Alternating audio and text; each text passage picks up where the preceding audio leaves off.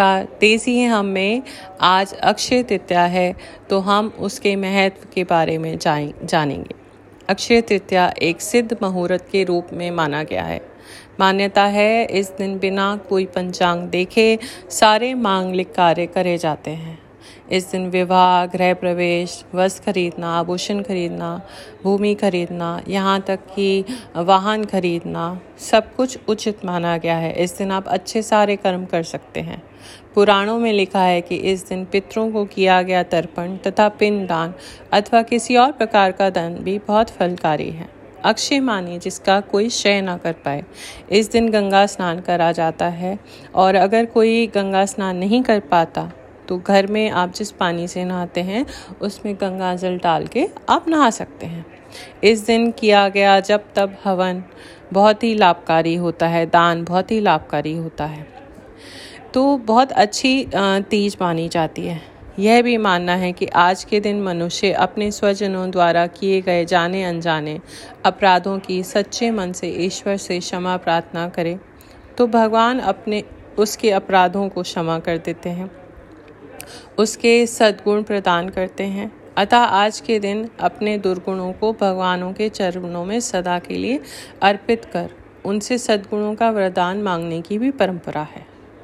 अक्षय तृतीया के दिन ब्रह्म मुहूर्त में उठकर समुद्र या गंगा स्नान करने के बाद भगवान विष्णु की शांत मन से विधि विधान पूजा करने का प्रावधान है। नैवेद्य में आपके घर जो भी हो, आप वो नैवेद्य चढ़ा सकते हैं। नहीं तो जौ, गेहूँ, सत्तू, ककड़ी, चने की दाल अर्पित की जाती है। तत्पश्चात फल, फूल बर्तन तथा वस्त्र आदि दान करने का ब्राह्मणों को दक्षिणा दी जाती है। ब्राह्मणों को भोजन करवाया जाता है। मान्यता है कि इस दिन सत्तू हमेशा हमें खाना चाहिए। गौ, भूमि स्वर्णपात इत्यादि इन सब चीज़ों का भी दान करना चाहिए। यह तिथि बसंत ऋतु के अंत और ग्रीष्म ऋतु का प्रारंभ का दिन माना गया है।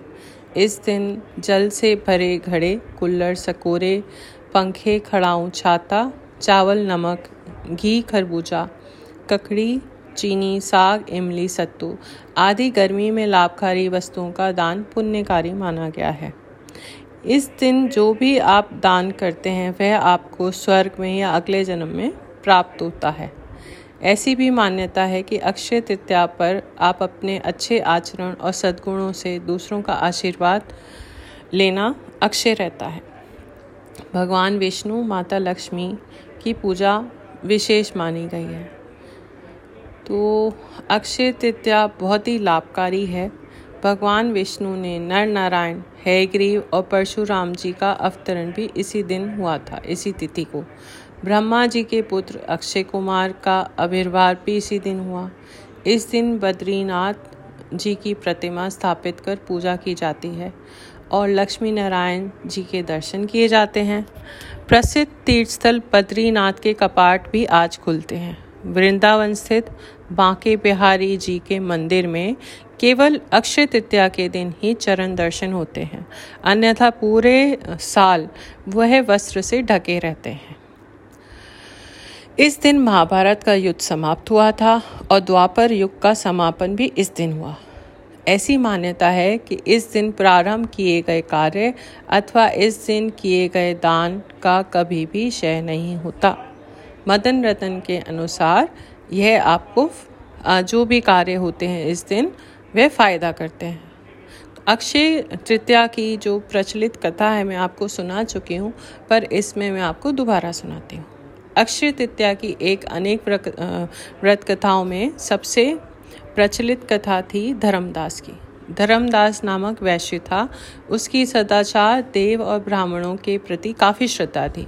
इस व्रत का महत्व सुनने के बाद उसने इस व्रत के आने पर गंगा में स्नान करके विधि पूर्वक देवी देवताओं की पूजा की और व्रत के दिन सोने, वस्त्र, दिव्य वस्तुओं ब्राह्मण को दान दी। अनेक रोगों से ग्रस्त तथा वृद्ध होने के बावजूद भी उसने अपना उपवास कभी नहीं छोड़ा। धर्म कर्म का कार्य भी कभी नहीं छोड़ा। यही वैश्य दूसरे जन्म में कुशावती का राजा बना। कहते हैं कि अक्षय तृतीया के दिन किया गया दान व पूजन के कारण वह बहुत ही धनी प्रतापी बना। वह इतना धन और प्रतापी बना कि त्रिदेव तक उसके दरबार में अक्षय तृतीया के दिन ब्राह्मण का वेश धारण करके उसके महायज्ञ में शामिल होते थे। अपनी श्रद्धा और भक्ति का उसे कभी घमंड नहीं हुआ। उसने महान वैभवशाली होने के बावजूद भी धर्म मार्ग से विचलित नहीं हुआ। माना जाता है कि यह राजा ही आगे चल के चंद्रगुप्त के रूप में पैदा हुआ। तो अक्षय तृतीया के दिन आप भी अपने घर में अच्छे से पूजा करिए अप, अपने देवी देवताओं को मनाइए अपने बड़ों का आशीर्वाद लीजिए। अगर आपके साथ आपके बड़े नहीं हैं तो फ़ोन मिला के या वीडियो कॉल करके आशीर्वाद ले सकते हैं और अपने घर के मंदिर में पूजा कर सकते हैं।